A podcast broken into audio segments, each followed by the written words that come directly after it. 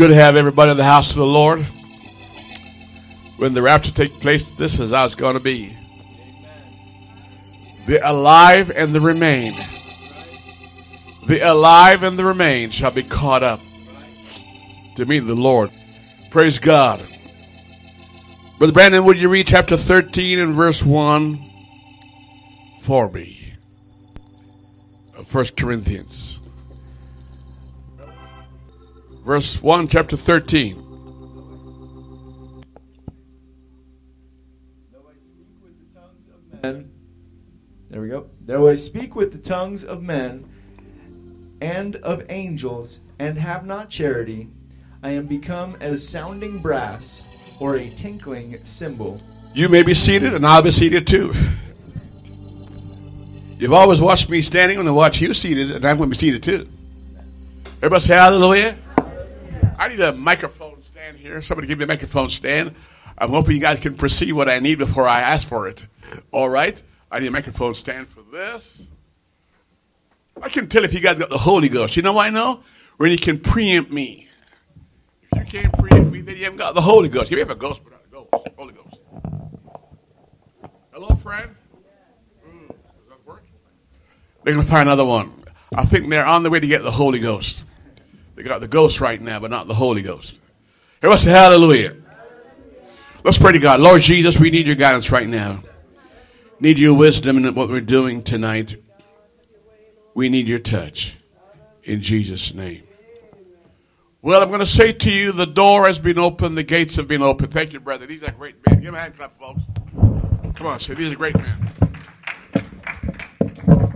These are great men. Amen.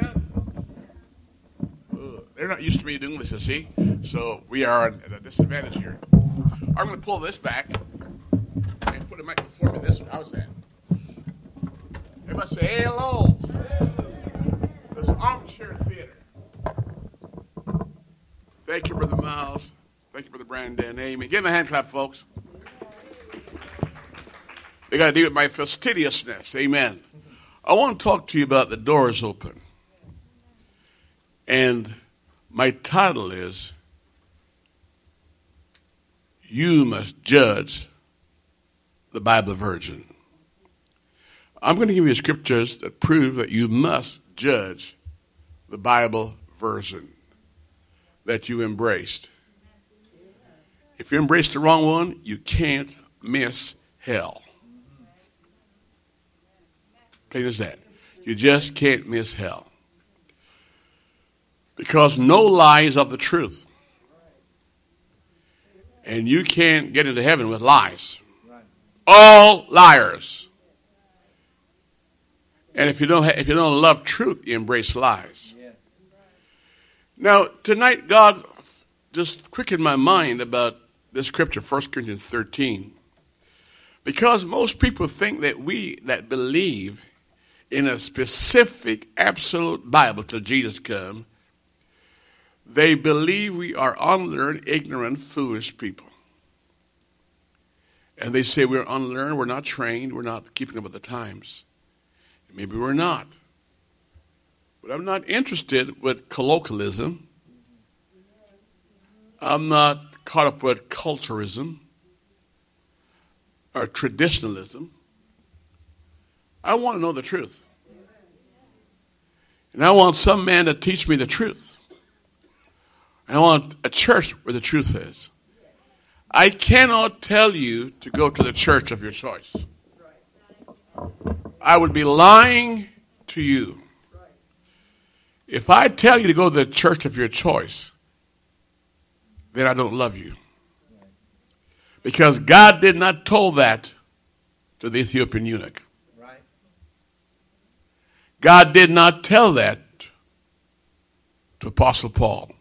When he was Saul of Tarsus. God did not say that to Cornelius. The information was specific. And when Jesus wanted to validate what he considered truth, he didn't say go to any version of the Bible. Because when he was alive, there was the Mishnah, the Talmud, and a whole lot more. in his day.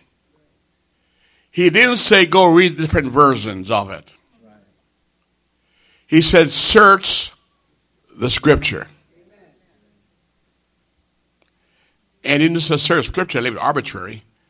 He said in the law, the prophets, and the Psalms, they're written about me.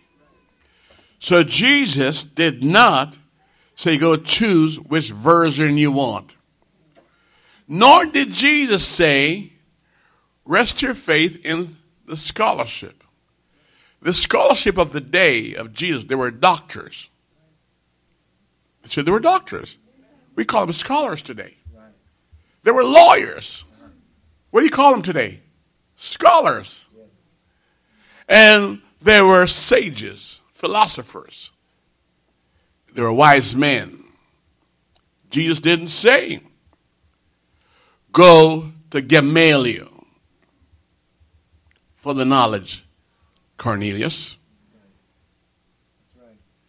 Gamaliel is respected as the very smart man of his day. Was he not? Yes, he was. He didn't say go to the doctors of the day of the law. Cornelius. Did he say that? Nor did he send a philosopher to the eunuch in the desert. Anybody change this model is a fool. I don't care what his titles are. God doesn't respect me and you and personalities and organization and anything else. Right. God only respects truth. Amen. I want you to notice who God sent and where God directed people. God sent an ignorant, so-called unlearned fisherman to Cornelius to find the truth. Not a scholar, not a doctor, not a scribe. The Ethiopian was not reading another version of the Bible, or a perversion. That's right. He was reading the book of Isaiah. Yes. Isaiah was not written in Greek because the guy is Ethiopian. Probably was written in Amharic in his day because he was reading his own Bible. But whatever he was reading corroborated with the knowledge of what Philip knows.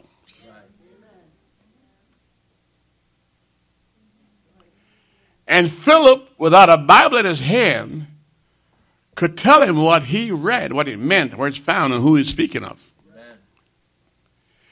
If this church or any one of us deviate from the schoolmaster God gave us, I don't care what professor you've got.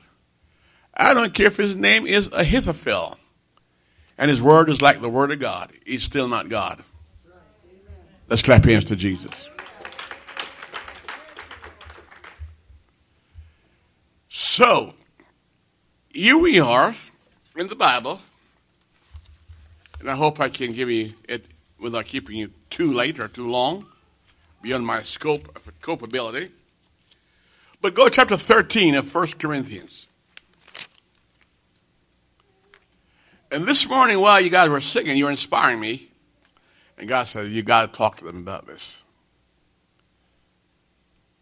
If Pastor Neil or any organization, good or bad, come tomorrow and tell you the version Bible you have mistakes, first of all, check it out.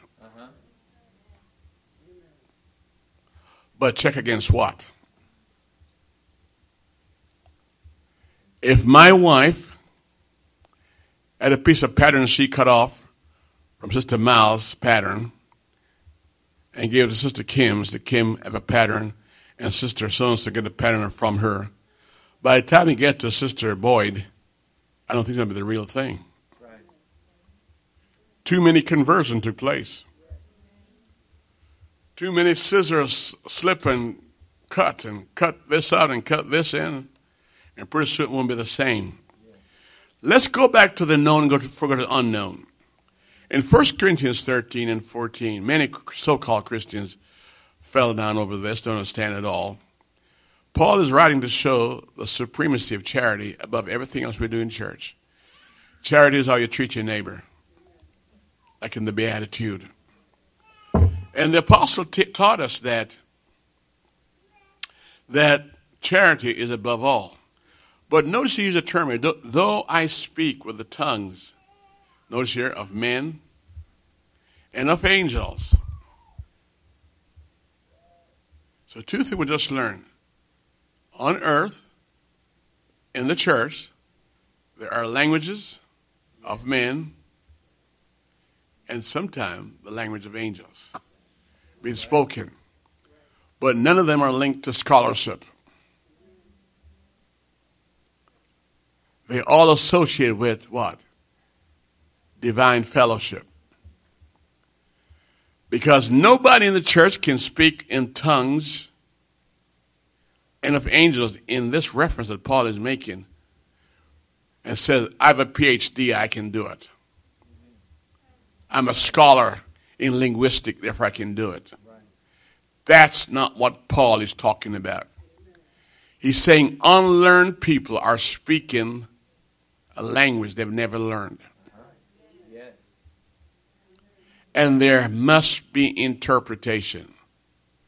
He did not say there should be a translation. Right. Translation called for scholarship,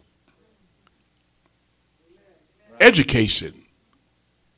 Interpretation called for inspiration, revelation, divine illumination. There is a difference between a translation and interpretation. The translator is not allowed to interpret. Right. At no circumstance can he inject an interpretation. Otherwise, it's private. Private meaning it's not authentic. And the interpretation that Paul is talking about here is not a translation. Because the one speaking the language cannot verify that what he said, he did say. Because he doesn't know what he's saying. He's just a donkey speaking out God's word to Balaam. How many think the donkey had comprehension of what he said to Balaam? Absolutely not. But he spoke the truth. He was speaking not by translation, but divine inspiration. Now, when a version Bible confused interpretation with translation, what you have is a perversion. When anybody tells you that you must govern your faith and trust and confidence in the scholarship of the translator and the fact that he is respected by his fellow peers. Well, you know what? Birds of a feather flock together. If you watch Hollywood, they give each other trophies called Oscar, which is nothing more than idolatry, paganism. They make up their own plate together and turn around and pat each other on the back and give each other praises. Yeah. That's what Jesus said they do in the Bible. Uh-huh. They have the praises of men of each other, but they don't have the praises of God. Right. So the translator, the moment he starts to give interpretation, then he ceased to be an translator and become a private interpreter. Right. Hello? Now, we know the eunuch said to Philip, of whom this man speak. Because the guy asked him, do you understand what you're reading? He said, well, I don't have the right version. I need another version here. I need the Mishnah, the Talmud. I need the Midrash. I need all these other Bible that the Pharisees and the Sadducees had. No, he was reading Isaiah writings. And the Bible lets know that Philip was not translating it. He was giving him the sense, which is interpretation. He was teaching him what it meant. And you see the results of that connection, Acts chapter 2 experience. Any translation that does not give you a Hebrew response and an Acts apostolic response is pseudepigraphica. That means a Greek false writing. When it's real, it's homoglomenia, mean homogeneous. It's not haphazardly given.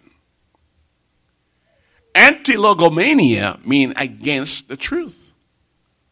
Now I'm talking Greek to you. And I can see where I'm coming across as a barbarian talking to you, precious Pentecostals, who are not scholarly. Therefore, you don't have faith in other versions of the Bible because you got, amen, King James-ism disease. And you fail to take the inoculation of KNIV, the New King James Version, which is just a perversion of the true version. So let's write it down in your mind. The difference between translation and interpretation. This Bible in my hand is not an interpretation. It's a translation. This Bible does not try to interpret nothing to me. Just tell me what was done. They record what Jesus did and wait for him to tell the meaning of what it means. A translation is not an interpretation. An interpretation is not a translation. A translation is based on scholarship and learnedness to go from Greek to Hebrew. Interpretation of tongues does not require you being to grade 2 school. Right. You have no education. What you have is divine inspiration and divine revelation and beautiful illumination. Because you're speaking as the Holy Ghost gave utterance, not as the professor gave you in Webster Dictionary or a Greek lexicon. Translation is based on education. Interpretation of First Corinthians 13 is based on divine revelation. A translator and translation is based on human scholarship. But in God's word is based on anointing. The anointing teacheth you all things. And you don't even have to go to grammar school or finish kindergarten school, even though you're 25 years old. A translation requires the wisdom of men who went to college to get knowledge, kenosis. But interpretation, when I hear tongues of men and of angels, I don't need to be a translator. Right. All I need to be guided by the Holy Spirit that will lead me into all truth. Amen. Line upon line, precept upon precept, here a little, there a little. Because I'm speaking as the Holy Ghost give utterance, not as Greek vernacular asks me to articulate syllogism. Am I making sense? Amen. This pastor may be sick, but he's not stupid. I may be brainwashed, but thank God I'm heartwashed too. Amen. That's right. I cannot tell you go to the version of your choice. I've been lying to you. And I can't tell you go to the church of your choice. I can't tell you that. I got to show you absolute, not situational ethics based on cultural bias and traditionalism. Right. The commandments of men is not the same as the commandments of God. Diverse difference, because my thoughts and theirs are different. Right. Let's worship God.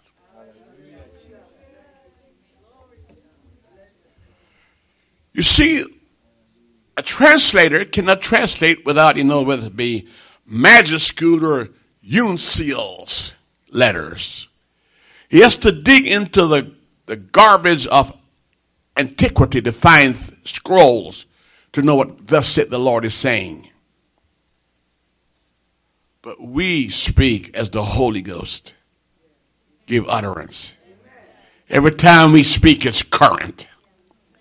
It's not stagnant and stale. I'm not ashamed of the gospel because it was first preached to Abraham long before Jesus brought it down here. Come on, beloved. This church is rapture bound, not rupture bound.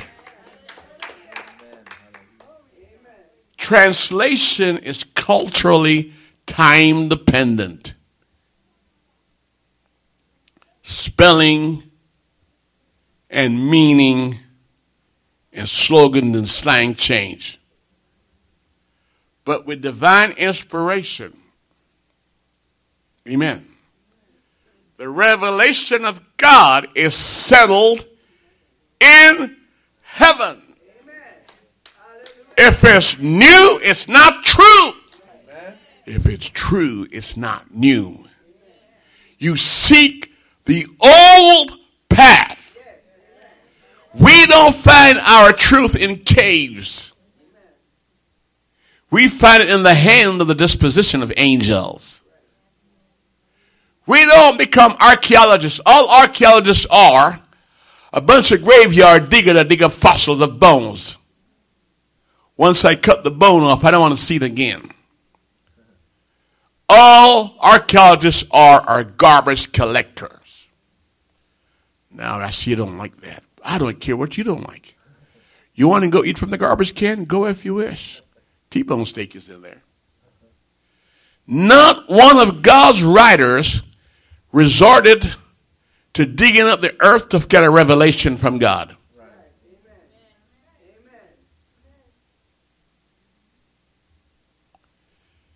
They are trying to deal with yesterday. I am dealing with God today and forever. We don't need a laboratory to figure out if this bone is of antiquity or today, or carbon-14 or uranium-138 or 238 to figure out how old this is. The Lord says, I'm the Ancient of Days. I declare things that are right. From the beginning, I am He. Till now, I am still He. Come on, church. I will not be baffled by scholarship. No guy can go to university for 6 months or 12 months and come back and tell me that he's got the knowledge of God. He wasn't God's counselor. In fact, God never used one of them one time. Let's worship God. Anybody know why God did not choose Aaron over Moses? Aaron was a linguistic expert. He could speak hieroglyphics so well, and Egyptian connotations and verbs and hyperboles. And Moses for 40 years forgot how to even pronounce A and B in the Egyptian language. That he stutters. He struggles. He couldn't understand how to talk these words. He said, God, don't send me down there. Send a translator. God says, I don't need a translator. I need someone who will speak as the Holy Ghost give utterance. I mean, that's why God didn't choose Aaron. Because he's a linguistic expert. And God didn't want him. God wanted a man that when he speaks, he says, this is the thing that the Lord requires to do. And Moses wrote as he was commanded. Clap your hands to God. I am not convinced by doctoral titles or, like the brother said tonight, degrees so hot till they're hot to burning hell. The more ignorant you are, the easier it is for you to understand the Bible. That's right. Because this Bible is hidden from the wise and the prudent. and revealed unto babes. You don't need another version or perversion, because there's no such thing. What you need is a revelation, because to you it will be given to understand the mysteries of the kingdom. When God opened your eyes and open your heart and open the scripture, what lack I yet? Come on, beloved.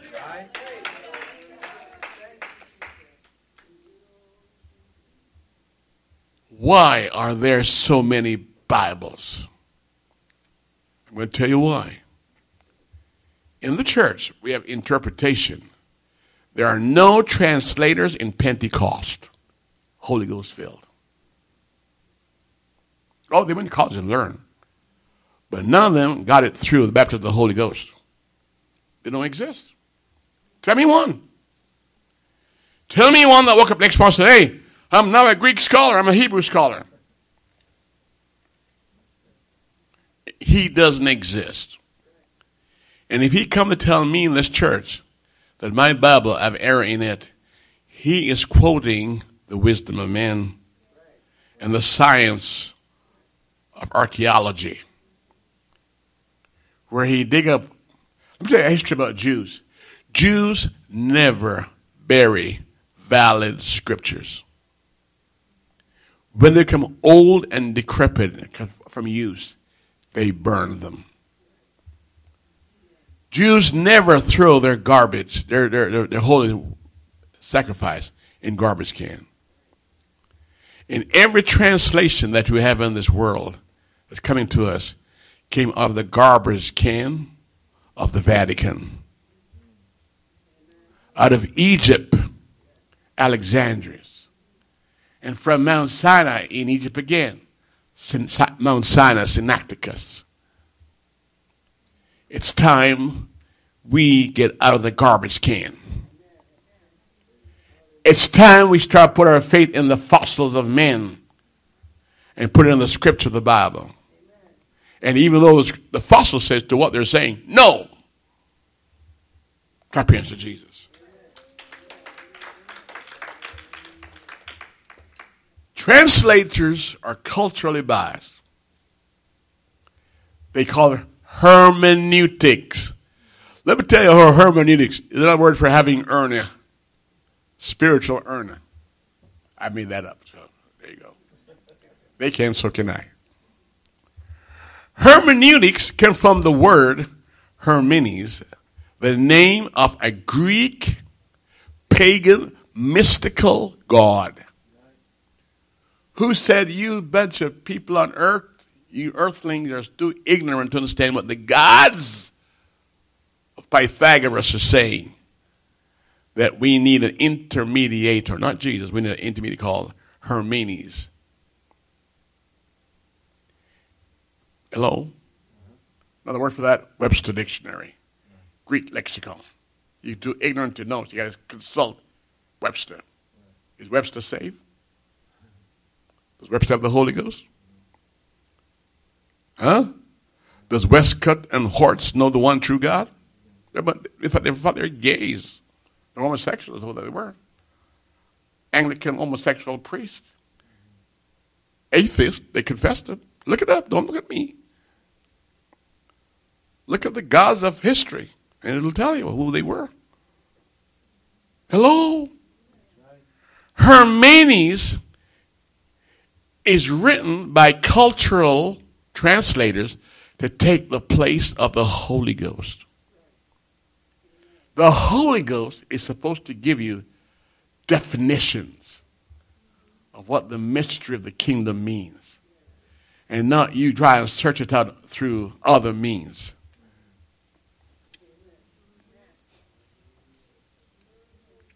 Hermes is somebody, it's a Greek mythologist god, who's supposed to explain the meaning of the gods. Obviously, they're calling Jesus and the Father gods. So Christianity through Rome adopted that and said, before you can be a pastor, you got to take hermeneutics. You got to learn Greek and Hebrew. Well, you can't even speak English already. You're having problems in English class. Them English learning Greek and Hebrew. So you can snore in Greek. Huh? I don't want to say the rest. It's not nice. In Hebrew. Can anybody find me a Greek anywhere by birth who can pick up our Bible and says, I know from cover to cover what it means? Because I'm a Greek. I got an edge on you. Do you think a born Greek person have an edge on a Christian? No. Do you think a Hebrew scholar, a rabbi, a sage have more knowledge than a born-again Christian? They took knowledge of us.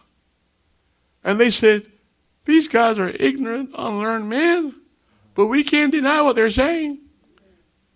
Isn't it amazing how ignorant fishermen wrote things that Harvard still can't figure out, and the Pope blunder over and stumble over, right. And our Pentecostal sages in their churches who are garnishing their tomb and won't let Origen die, calling them church father, when to me they're bastards. No bastards by father. Don't look at me like that. He said either your sons or your bastards. The Bible says that. Right. Greek is not a requirement for understanding the Word of God, nor Hebrew. Never will, never shall be. Amen. You don't need to snore in it or cry in it or singing it. And I will challenge any Greek scholar, any Hebrew scholar, come and prove to me I'm wrong about the oneness of God. Come and tell me I'm wrong about the apostolic message. I don't care if he's got a PhD or a DPP or DDD or MMM or down the duck degree.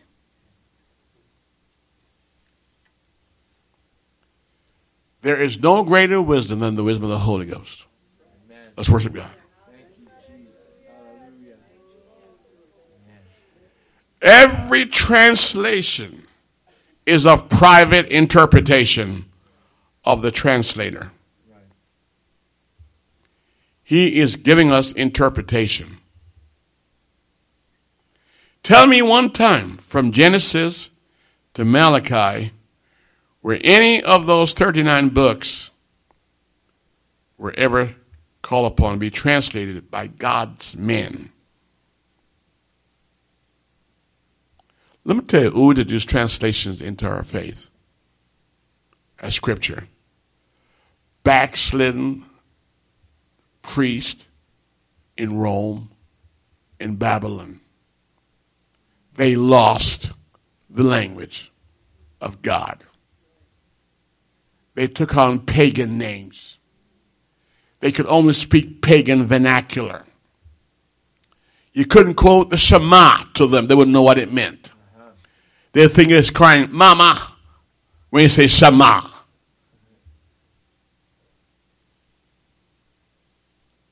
You say Elohim, and they said, hit him. Miss him. They don't understand. So Alexander found compromising Jews who, rather than teach the people their original God language, gave them a substitute language because they Hellenized the world. The first thing he did, he forced every man around the world to abandon their language and learn his language. Don't tell me it's not true. Socrates, Aximenes, Plato. I know a lot of those craps out there. That's what they are. They're done. And they're done. And we won't let them die. We keep teaching them at colleges and universities that there are fathers. They're not fathers, they're bastards. You only have one father.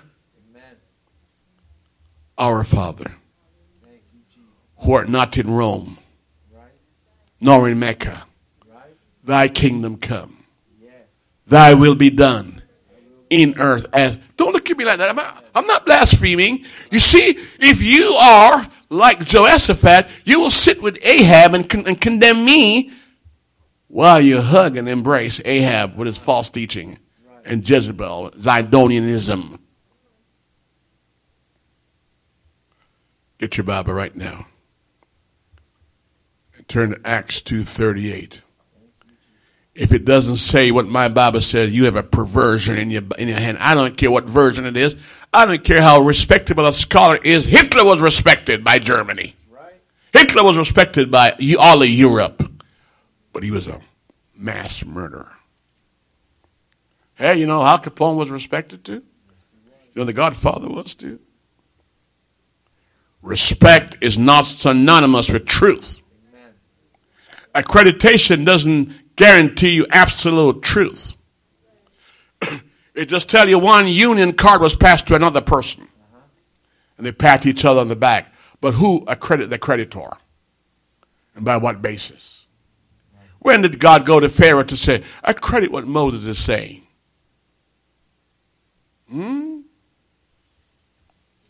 I can tell you, folks, Azusa Street in Topeka, Kansas did not happen with the New King James Version. It didn't happen in NIV or any paraphrased version. All they had was what we call the King James Version. There must come a time when God gave us his word and settled it and not change it with generation and not change it with colloquialism or syllogism, our idiom, our idiomatics on the name of culture. Okay, so Sister Robin don't know what that tape recorder is. That's her problem. But I got a cassette. Too bad she don't have one. If the cassette is hit, it's hit to them that are lost. In whom technology have displaced them from the historical fact. They got some great messages on my tape that modern guys can't listen to, can't hear. Because first of all, they can't find the tool. And if the gospel is hit, it's hit to the lost. And if my tape recorder is hit to them that don't have one, they can't hear the message. Oh, God, you guys can't hear the metaphors. I'm trying to speak to you, man. Come on. Act like you hear something, church. At least pretend you understand. I won't know the difference. Let's act like you understand. Come on, say, good, Pastor. Preach it, preach it, preach it, preach it.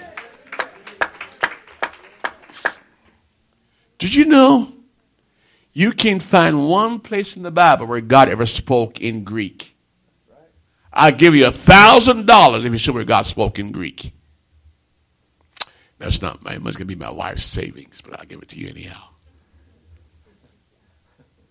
She can't hear me. She's not listening. She don't hear too well, and I don't see too well. We can space up each other. We're quite a couple. Isn't that nice? One guy said, how do you put up with your wife? They're both hard of hearing.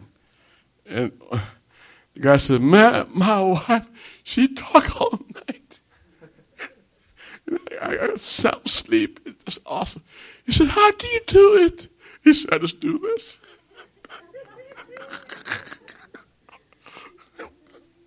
I just grin. I can't hear words he said. I lay me down to rest. Church, I'm going to shock you. We were talking to the saints the other day. And saints, when you see me, you heal me. There's something about you. There's something that's magic about you. And I hate to use that word magic because you're going to trust the pastor. He's doing witchcraft. He's using magic.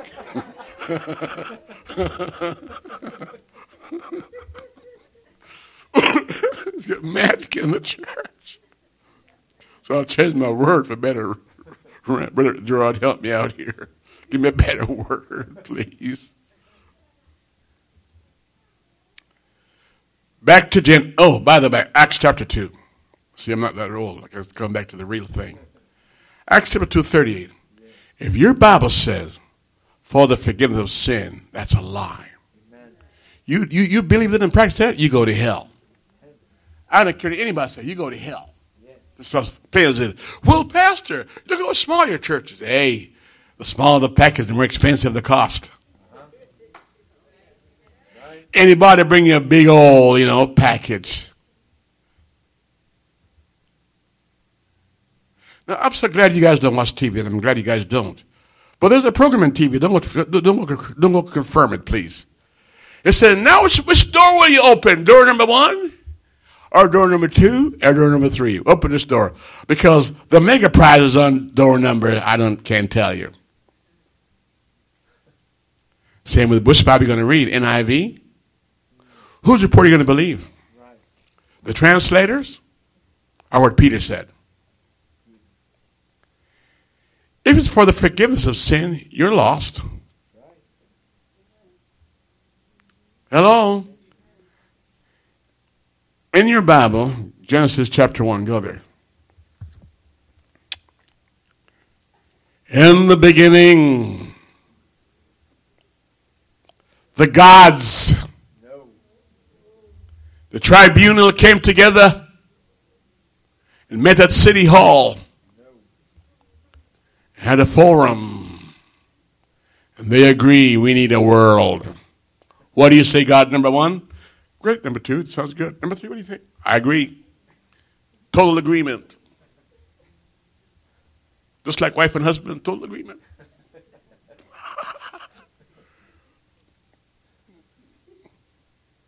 The father had the idea. The son built it. And the Spirit said, good job.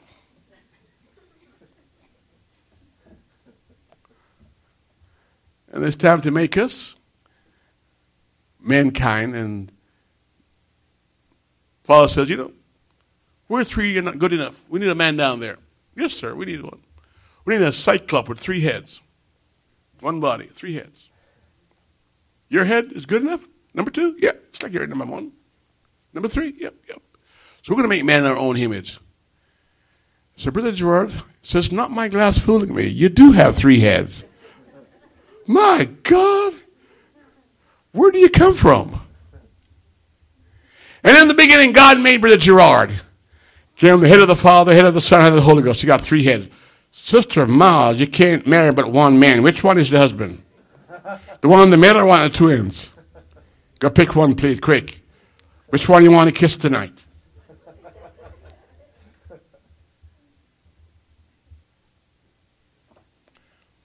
Isn't that silly? Uh-huh. Now, God says, let's make man. We know there are tongues of men and angels. Yeah. Job says angels saw what he did. Angels were there. Hello? Don't let no Greek scholar mess you up at Genesis 1:1. I believe God's report, not your report. Amen. I don't care what your knowledge tells me. Your knowledge telling me that you're messed up. Now, God made man in his, not our, own. Yet these translators says God made man in our image. We said in his own image. Own image. Hallelujah. And when God made Adam, I wonder what language he spoke in. Greek! No. German! No. Latin! You see, back to 1 Corinthians 13. Though I speak with the tongues of men and of angels. That scripture would have been irrelevant in chapter 1 of Genesis. There's no such thing as tongues of men in chapter 1 of Genesis. You guys don't get it? There are tongues of angels and tongue of man. Singular. Adam did not need an interpreter to interpret what God is saying, or vice versa.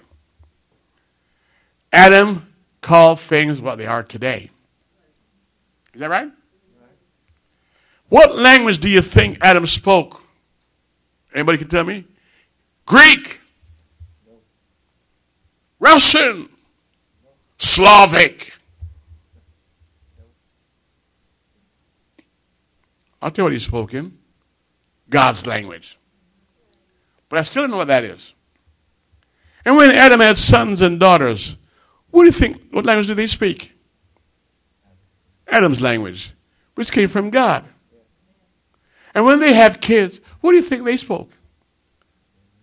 Their language got from mom and dad, who came from grandpa, who came from God. Can I tell you tonight that language is still on earth? Uncorrupted. Can you believe it? You should be excited. You should, come on, Pastor, tell me, show it to me. I want to hear it. Yes. It's the only pure language on earth. All others are corrupted. It's an incorruptible language.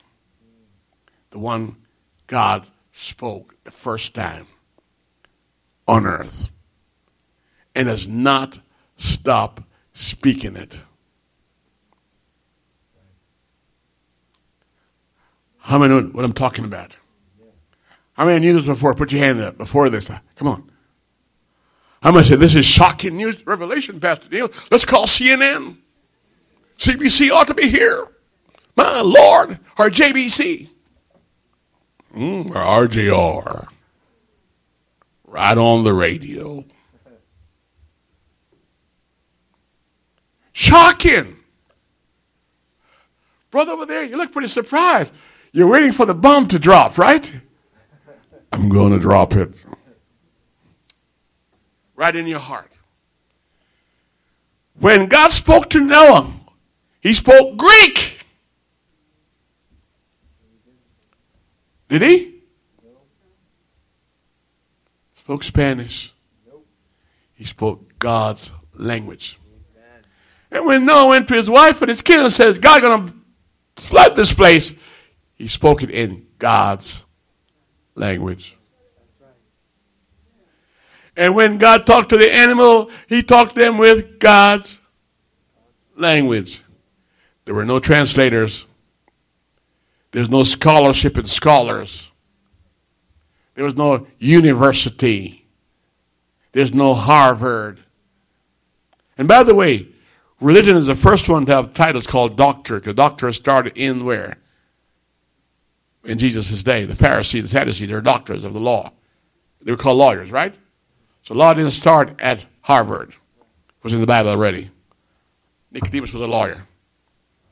Now, folks, after the flood, how many years would it take to populate the earth back then?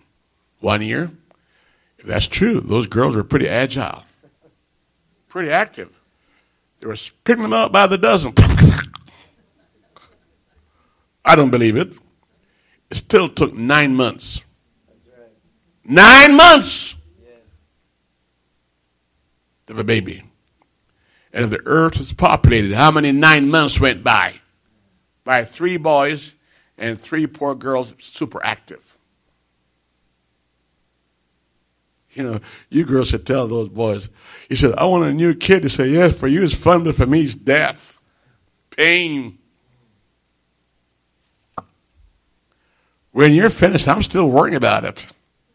9 months of it. Go get your own. You think men could survive if they could come pregnant? Not on your life. They can't even bear toothache. Never mind procreation ache.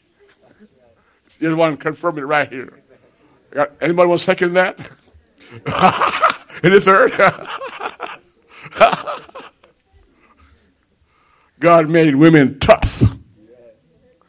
And we men are a bunch of punies. And he knows it.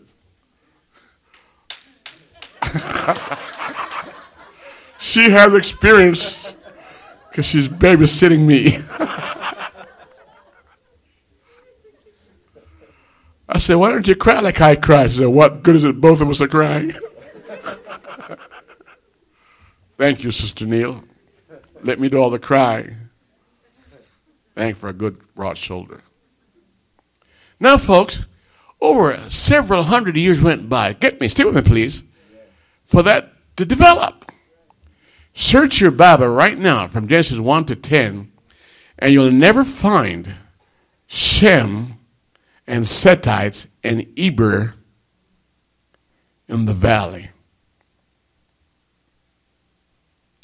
You'll find them on the mountaintop. God's people are mountain people, like mountain goats.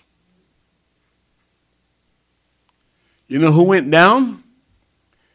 Japheth and Ham in chapter 11. Migrate down to the valley. Brother Beaton, you ready for this? Did you know everybody in the world was born one nation? In fact, there was no such thing as a nation. They're called sons.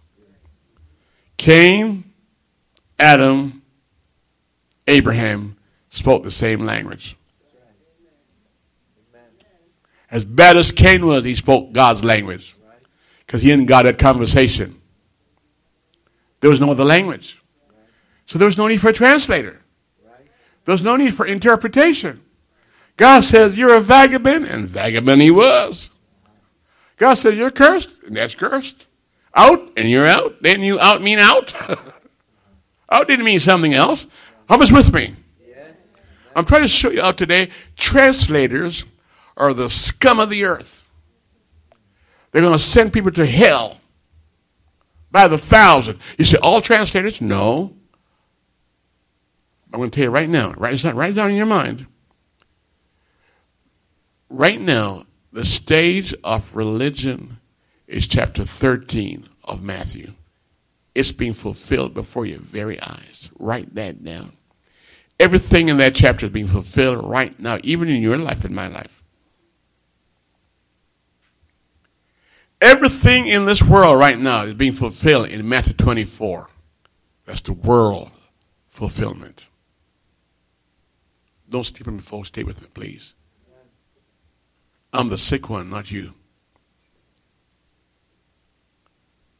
Praise God.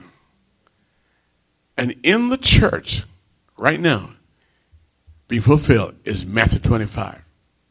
You don't need a translator for that or a prophet. It's written for your learning and admonition, not for your translation or interpretation. Read it, believe it, and do it. How readest thou? Go do likewise. Don't change it. Now, back to Genesis. When God confounded the language in chapter 11, I challenge you to find in that group Shem family being confounded. Come on, look in there. You wonder what, $1,000? Look whose generation he gave you. Ham, Japheth. And when he finished telling you all about them, he said, oh, by the way, there's a group called Shem. Let me tell you about them. And he stopped talking about Ham and Japheth. And from now on, the entire Bible is about Shem to this very day. If that don't turn you scholars on, I'm not sure what school you're in. Now, if that's true, which of those three brothers maintained the God language? Anything Shem speak, Eber speak. Anything Eber speak, Noah used to speak. And Noah was a preacher in righteousness. What language did he use to preach righteousness? And Enoch prophesied, descended from Adam. What language did he prophesy in? None prophesied in Greek. Greek is not a gateway or smoking gun to truth. Give up your Greek Bible. Give up your Greek lexicon. It will lead you into error. I'll tell you this to be in Hawaii. You need to read the book of the God language. Any pastor tell you different, he's got a problem. Because this God language has not changed since God spoke to Adam. The flood didn't stop it. Those in Japheth and Ham, they used to speak it until God disseminated in chapter 11. One language, chapter 10, many languages, chapter 11. But don't look for Shem in the group. Can anybody see that? I'm being healed by this truth. It's just, wow. Wow, Pastor. Get sick again. You get more revelation. Can I go on? Yes. How many is enjoying this? Brother Brandon, the rest of you, want you come on, please. You know I intended to. Thank you. Divine confirmation. He's got the Spirit. I know I can't finish this. I know I can't finish it. But I'm giving the niceness of it all. Then after the flood, after Eber, God called Abraham. What language do you think God called Abraham in? The one his father knew. The one his father's father knew. It goes right back to what? Read chapter 3 of the book of Luke. You'll find the long list of ancestral. There's nothing Greek about it. Everything about it is Hebrew, except Ruth. And Ruth was half Hebrew, because she came with a Lot. And Lot was called a Hebrew in chapter 14. Was he not? And Abraham took 300 Hebrew boys, or some, not Hebrew boys, but some strangers, some guys who were not Hebrews, would work with them, and fought and delivered Lot. They didn't, is that right? And when God spoke to Abraham, He said he preached the gospel to Abraham. Did he preach in Greek? So if the gospel be hid, it's hidden and lost. Which gospel? The gospel preached to Abraham. Jesus did not bring a new gospel. He said, if you believe Abraham, you'd have believed me. For he saw me. Every Gentile is converted to Abrahamic gospel, that the blessings of Abraham may come upon. There's no Greek involved. Why do we enshrine Greek? And that in the Greek, in the original Greek, nobody ever said, in the original Hebrew. Within our own Pentecostal ranks are the false churches. Do they ever emphasize Hebrew or Greek? Come on, beloved. Be honest. What do they emphasize? Greek. Modern Greek. Newer Greek. And I say Greek holds no mystery for the believer. Original truth can only be found in the Hebrew language. Salvation is of the Jews. And Jews came out of Jacob. And Jacob came out of Isaac. And Isaac came out of Abraham. And Abraham came out of Terah. Terah go right back to Shem. And Shem to Eber, right back to Adam. Look in Luke chapter 3, I think it's where it's at. At the top is Jesus, Son of God. At the bottom, Adam, the Son of God. At the two sonship. First Adam, last Adam. Right. Tell those Greeks, go back to Greece. Go serve Semiramis and Tammuz. And they're false gods. Because the Semitic people were always calling on the name of the, and building what? Altars and prophesying. If you want to know the truth, find it in Hebrew language. And none of us here speak Hebrew. So we're in trouble. Because Hebrew is the language of God. When God spoke to Moses, Mount Sinai, and said, I am that I am. He's the same God that spoke to Apostle Paul, on the Damascus journey. The same one who said to Moses, I am that I am. In Hebrew, the same one said to Paul, or Saul of Tarsus in Hebrew, because Hebrew says, I heard a voice from heaven, and Hebrew says, Saul, Saul, why you persecute me? And Saul responded back in Hebrew, who art thou, Adonai, or thou Lord? And the Lord says, I am Jesus. Did he say it in Greek or in Hebrew, folks? Don't let any pastor, any preacher tell you that your Bible is not right because it doesn't have the right Greek. Greek don't tell truth. The only pure language on earth that can bring truth is the Hebrew language. And whether you like it or not, you're going back to Hebrew. Why do you suppose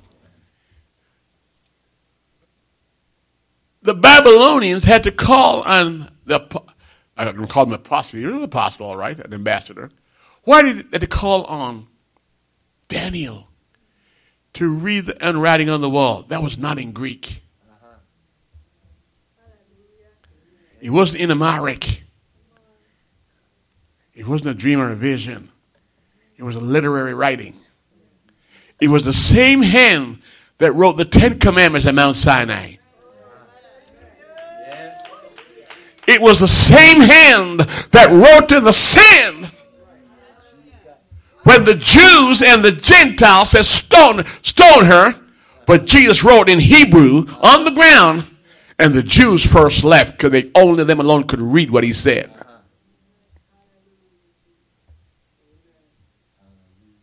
Come on, beloved. Hello. Not one time God ever wrote in Greek, so I don't have to go dig up Greek to know what God said. He won't tell me. Because if the Greek contradicts the Hebrew, it's wrong. And you can't tell me Jesus was preaching in Greek. Because not one Greek got saved on the day of Pentecost. Ooh, I lost you now. Grecian Jews were there. They say Grecian got saved. It was a Pentecostal festival, which can only be found in Moses' 5 writings. And Moses wrote of me. And Moses would have written it in Hebrew. Because at Mount Sinai, when God wrote on the stones, those Jews knew what God wrote. Because Moses' job was to come back and do this. Read for yourself. And you know why I know they could read it? Because in Egypt they said those Hebrew midwives are saving those Hebrew boys. We Pentecostals are trying to preach the gospel on a new wagon. We're jumping on the Greek vernacular intellectualism, scholasticism of science and technology, and telling our people, go find a translation that you can best understand. Rather than tell them, go find the God language. Right. And because you don't speak Hebrew, God anointed men that speak to your edification without the education of learning the language of the Jews. Now, church, Book of Malachi, written in Greek or Hebrew? Jesus and John the Baptist met at Jordan. Did the voice spoke in Greek or Hebrew? Did the angel spoke to Mary in Greek or Hebrew? When Jesus was 12 years old in the temple, is the temple language Greek or Hebrew?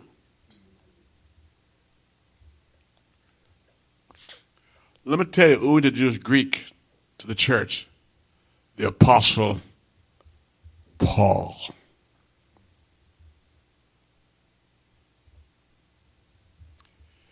Peter couldn't even speak Greek, that he had to get John Mark to write it for him, because Mark was not there when those stories he's telling took place.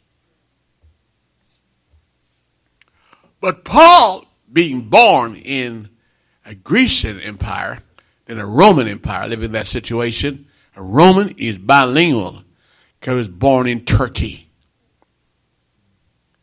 The only Turkish Jewish boy that ever was accepted in the academy of Gamaliel in Israel, because he was one or two among the greatest and the most noble scholars in Jewish history.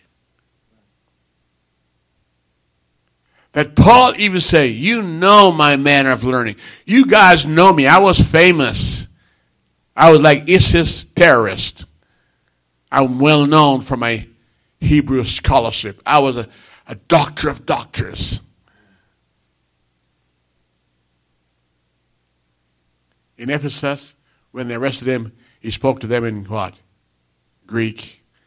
But he spoke to the saints, the brethren, and spoke to them in Hebrew.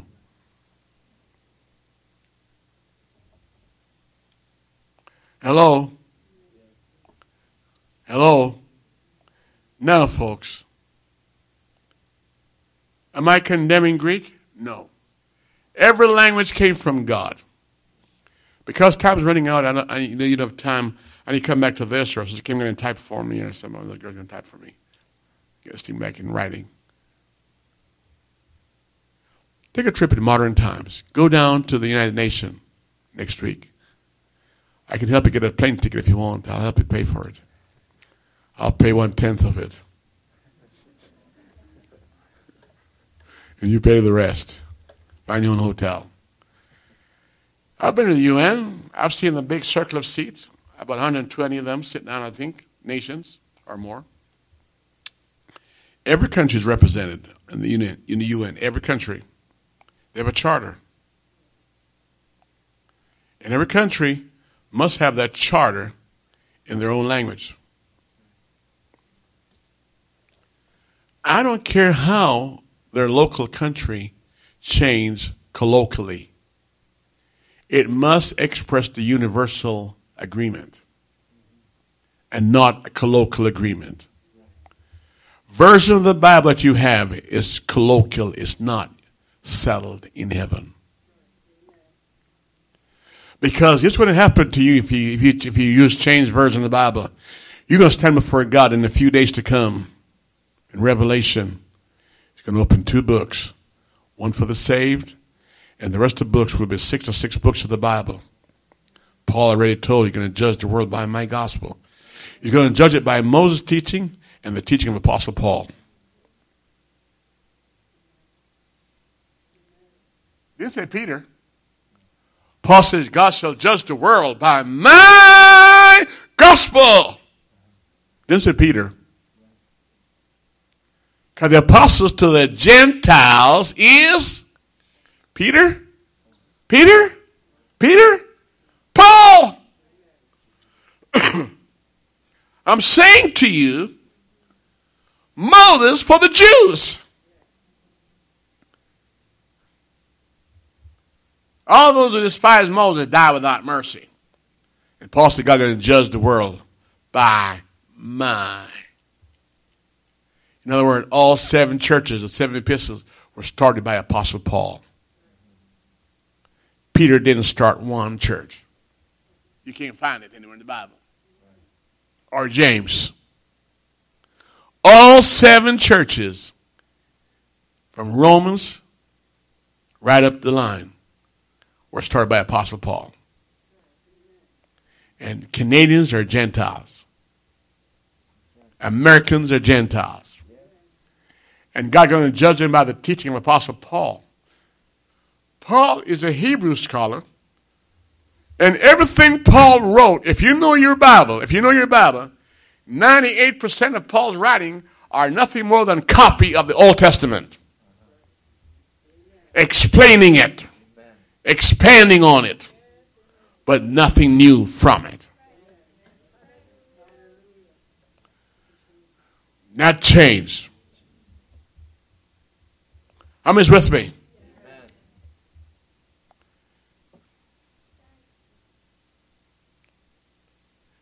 When Samaria needed the message, and they were cultic. They were half truth and half lie. That's what they were. Who God sent down there? You know who he sent? Nobody knows? Philip.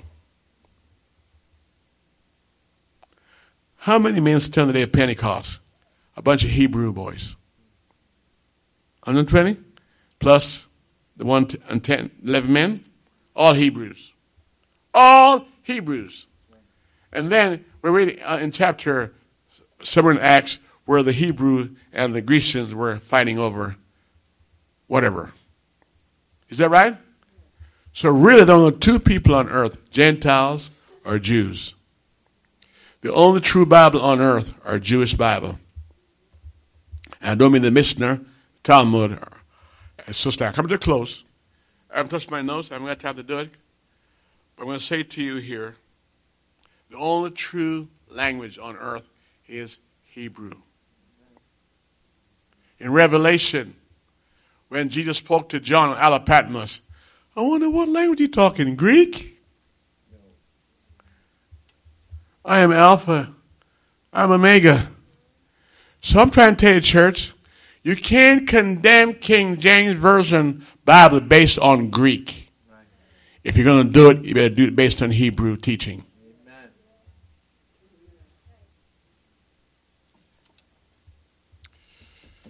Ooh, hallelujah. Let's worship God. Hallelujah. Listen to this and I'm going to finish. What time is it? You guys really mean it? The first Bible translation was an attempt to corrupt the Word of God. The first translator was a serpent. That means every translator today is possible a serpent. I don't mean a derogatory term. I mean he's subtle, he's smart, and said he's wiser than other men. Therefore, he is Hermenes. He's the hermeneutics of the day, scholarly. When God said, not many wise, not many noble are chosen. Is that right? Yes. Why is so many translation? The answer can be found in the Scripture. Amos 8 and verse 11. We are now witnessing the fulfillment of the famine in the land. Between now and 2:18, the King James Version Bible will be obsolete. It will not be available. It will be demonized by Pentecostal oneness people, Trinitarians, by also Muslims. I, Trevor Neal, said that. Buy up one and keep it. In churches, when Bibles are read by pastors, there are 25 versions in the Bible being read different from the pastor's reading. And they will all say the same thing. Point number 2, Satan's agents have sowed terror. They're being fulfilled right now. Chapter 13. Nobody is beyond being deceived by Satan. We have to have the Word of God to lift up standards. Pentecostal is not a turnkey smoking gun to salvation. Oneness is not even. Anything in the false world is among us. The Bible says, as there were false prophets among the people, so shall they be among us. I didn't make that up. So don't believe every spirit. Try the spirit. We're seeing translators are chaining the truth into a lie. Romans 1:25. You know how I know they're lying? When I check what they say in Greek against the Old Testament writings, there's no corroboration. Everything in the New Testament can be corroborated in the Old Testament, whether it be numerical, syntactical,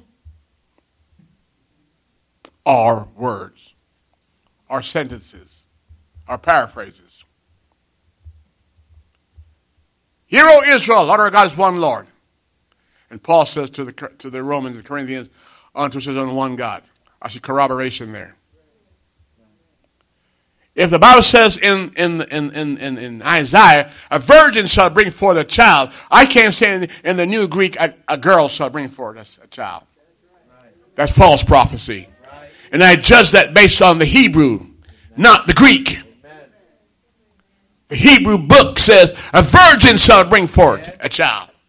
The New Version says, a young lady shall.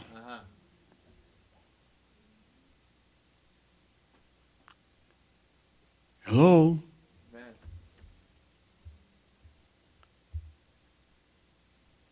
Romans 1:25, they changed truth into a lie.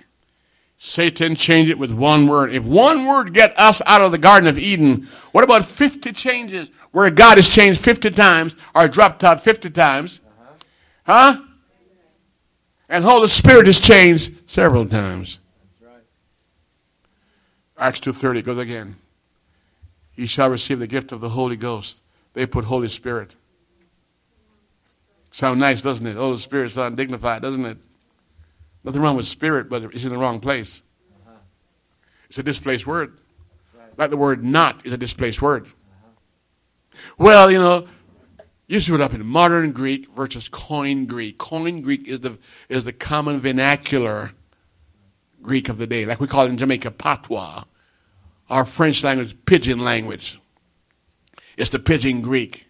But the higher class will speak Latin or higher learning Greek. And I asked the Greek lady in the Bible, in our trip in Greece, some biblical things, and said, that's Greek. That's Greek to me. I said, Lord, if it's Greek to you, what is it to me? Spartacus? Hercules? Church, I may not be popular. I may not be a ticket draw preacher for everybody else, but for you, I'm Jeremiah 3:15. Amen. Right. Translators have corrupted the Word of God. The moment you change Holy Ghost to Holy Spirit, you've just corrupted God's Word. That's right. God does not like you to change what He arranged. If you build me an altar, take your axe off it. Don't make it look nice. Leave it like it is. 2 Corinthians 2:17.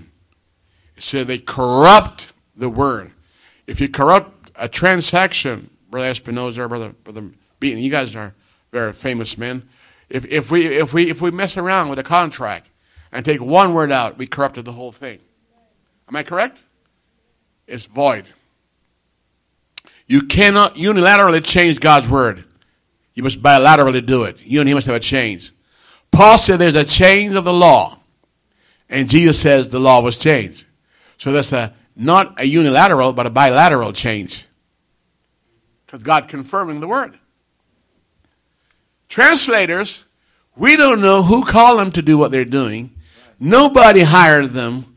But they, after digging in the garbage of history and the soil that God buried and forgotten, because God did bury Sodom and Pompeii, and they went and dig up what God buried and tried to pass it off to us as special knowledge. Let me tell you, the Dead Sea Scroll is heretic. It's a mixture of poison and good food. It was done by the Essenes. Jesus condemned the Essenes. The Essenes were heretics. And them and Jesus had problems with washing of pots and pans and all that stuff. And they can be found in chapter 7 of the book of Mark. God says, in vain they worship me. These are all the traditions. Why so many translations? They stole the word. Now we've got gay Bible, fay Bible, J Bible, straight Bible, LBJ Bible, JLB Bible.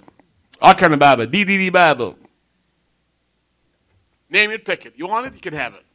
Smugglers board. Pick it out of your choice. Like going to the church of your choice. Jeremiah 23:30.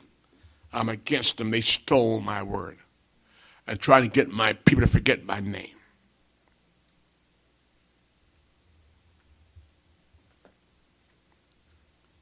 I'm going to stop right here. Translators are doing what God says. Don't add, don't take. My question to the translators, when you come to the Greek words, you change it from coin to waistcoat and hearts, new Greek word.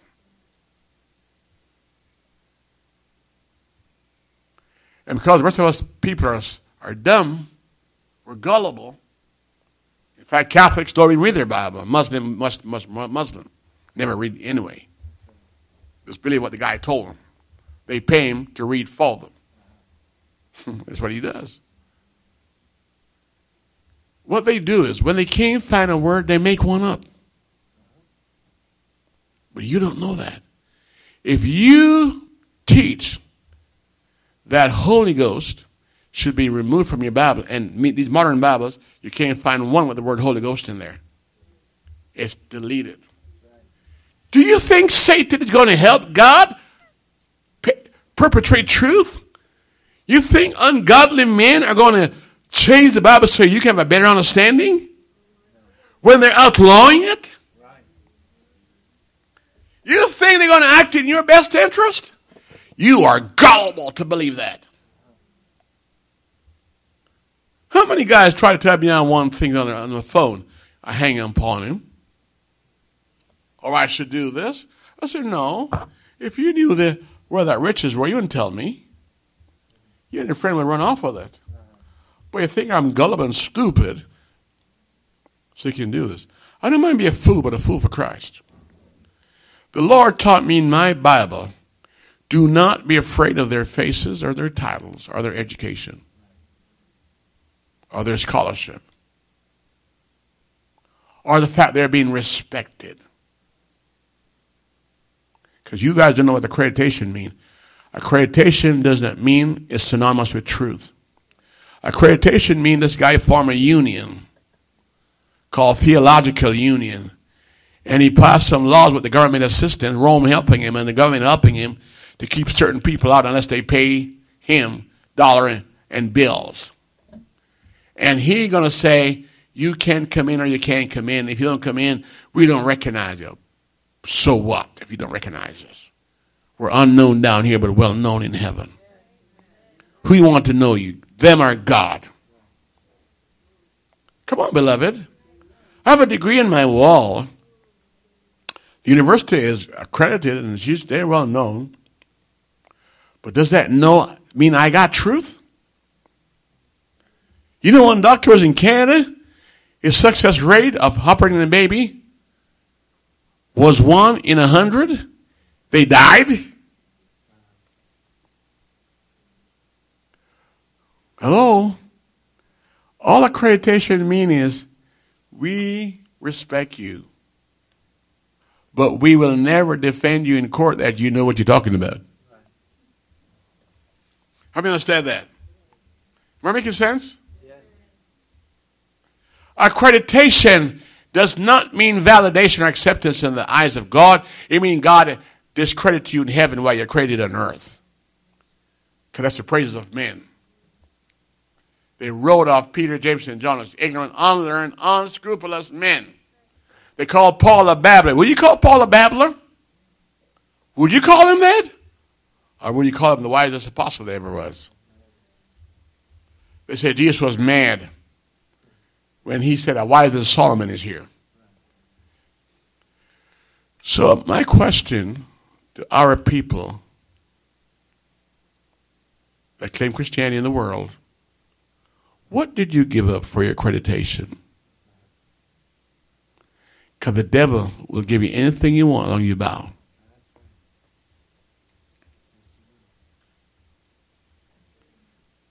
I talked to a religious group with Article of Faith. They said, we will not change the Article of Faith to please a oneness group. The oneness group must accept it or forget our accreditation. Or we will act like we didn't see accreditation. What's the difference? I'll tell you what the difference is. It's like, I'm coming to close. I'm not boring you to death. It's like those Hebrew boys, you know. Come on, just bow. And so they said, okay, let's be politically correct. Here, you have a handkerchief? Let me a handkerchief, please. Drop it, please. So we'll all bow and pick it up. and go through the motion and confuse them.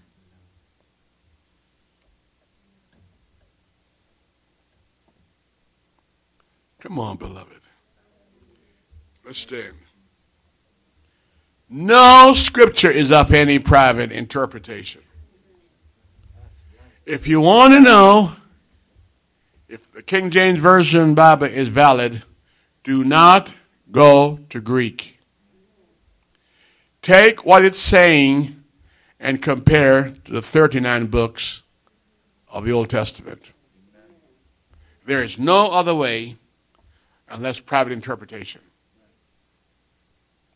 Because, church, a dog in English is a dog in French. And a dog in Russian. I don't care how many you roll them. In Holland, there are 56 words to thank you. It's French for thank you. M-G-V-L-O-O-P-M-P-N. By the time you're done, there's no place left on the page to write the word down. I'm not kidding you. You said, how do you pronounce that? And over here, I've been to Holland. Some word have up to 20 letters. 15 letters. One word. When I was a pastor tell you, okay, there's no Bible absolute. In your Bible, in your language, if this suits your language and get a better understanding, doctrinally it's fine. Is doctrine more important than the word? Which was first, the word or doctrine? In the beginning was the word, not in the beginning was doctrine. Right. Doctrine is dependent on the word. And the word is independent of doctrine. Amen. Thank you, Jesus. So you can't tell me because the translator went from word to word that make him accurate and good. No. Because some words cannot be directly translated. He has to do something. Jesus said, if you want to know the truth, read Moses' writing. Why do we baptize in water? By immersion. Paul gives it in First Corinthians 10. Go there, please. Go there, guy. Quickly. Go there, 10. Paul says, Peter says, Paul wrote writings too hard to be understood. No Bible says there's no script of private interpretation. No translation left of the will of man. Penmanship don't guarantee fellowship with the Holy Spirit. Amen? Amen? 1 Corinthians 10. Where do you think Paul got that from? Come on, beloved. Were they all baptized in the what? In the Red Sea. Did they sprinkle? Did they pour? Come on now. Next time somebody tell you, we get a better translation. Say, you sound like Naaman to me. We got a better one down in where I come from, in Syria. Parfar is better than Jordan. You know, KNIV is better than KJV. Same thing. Do not let them do to you what Ahab tried to do to Micah. Oh, Micah, this is your birthright. But, you know, don't be that, bullheaded about it. I'll give you a better one than the one you got. They want to take away your Bible and give you a better version. Do you believe it? Satan sent them to destroy you. They're not giving you a better version. Ahab is lying. If what he had was better, why is he trying to get rid of it? Here's the final proof that those versions are wrong. They produced a Trinity. That's right. They produced one save, always save. That's not found in the Old Testament. Hello. They tell you that Jesus Christ the second person in the Trinity, and that's not in the Old Testament. Nowhere in the Old Testament was Jesus Christ referred to a second person. I'm not through, but I'm saying back to 1 Corinthians 13, whenever there's tongues and interpretation in the church, we're not having a translation. We're having interpretation. And the speaker is not a scholar in what he's doing.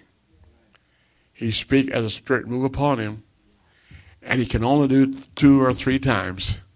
Then you got to quit and let the church judge what he just said. And the only way the church can judge what he just said is by going back in the 66 books, because he can't prophesy outside of that book.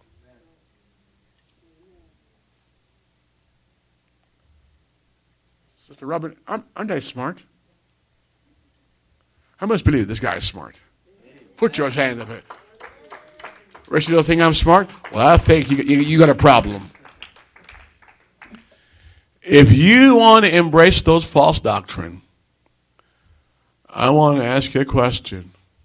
Why don't you go home and change your birth certificate and put on there that you were born on December 25th? If you don't like that, why do you expect Jesus to like it?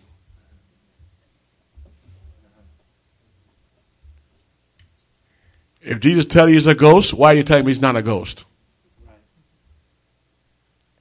Lord Jesus, tonight,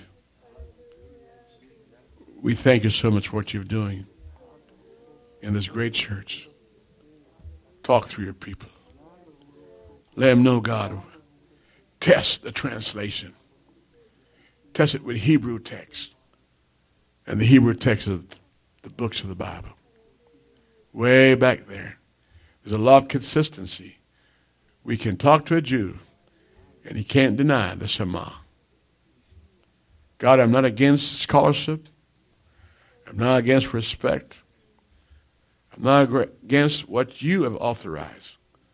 But he said, before you come, Satan will come from behind. Sow tares. So many that we won't know which one is correct anymore.